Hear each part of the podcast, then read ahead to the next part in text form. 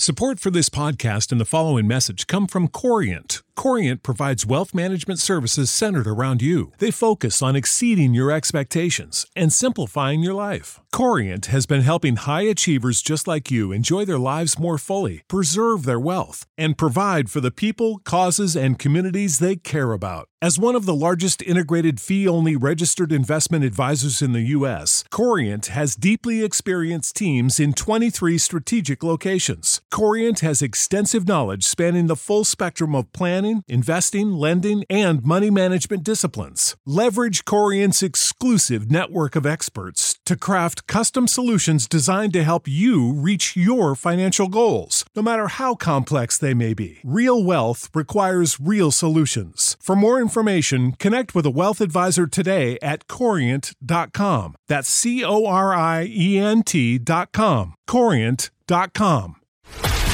This is a Knewz.com news flash. A South Central New York man was charged with murder Wednesday after reportedly grabbing a crossbow to attack his wife and killing his baby daughter instead. Patrick Proefriedt, 26, lost control after a pre-dawn argument Monday with his wife, Broome County Sheriff's Officer said.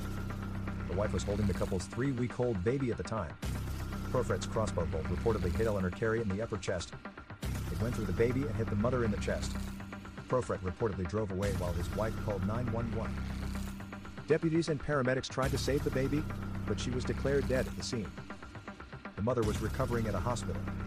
Proefriedt was found less than a mile from his Coles home, authorities say, after his pickup truck became stuck in mud.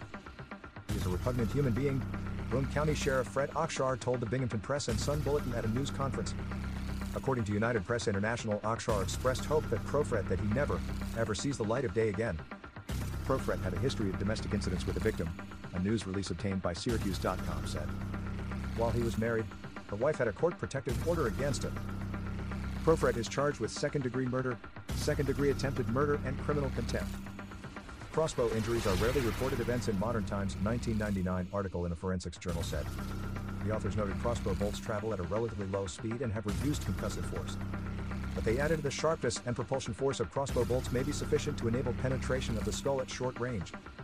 Yet several homicides with crossbows have made news this year.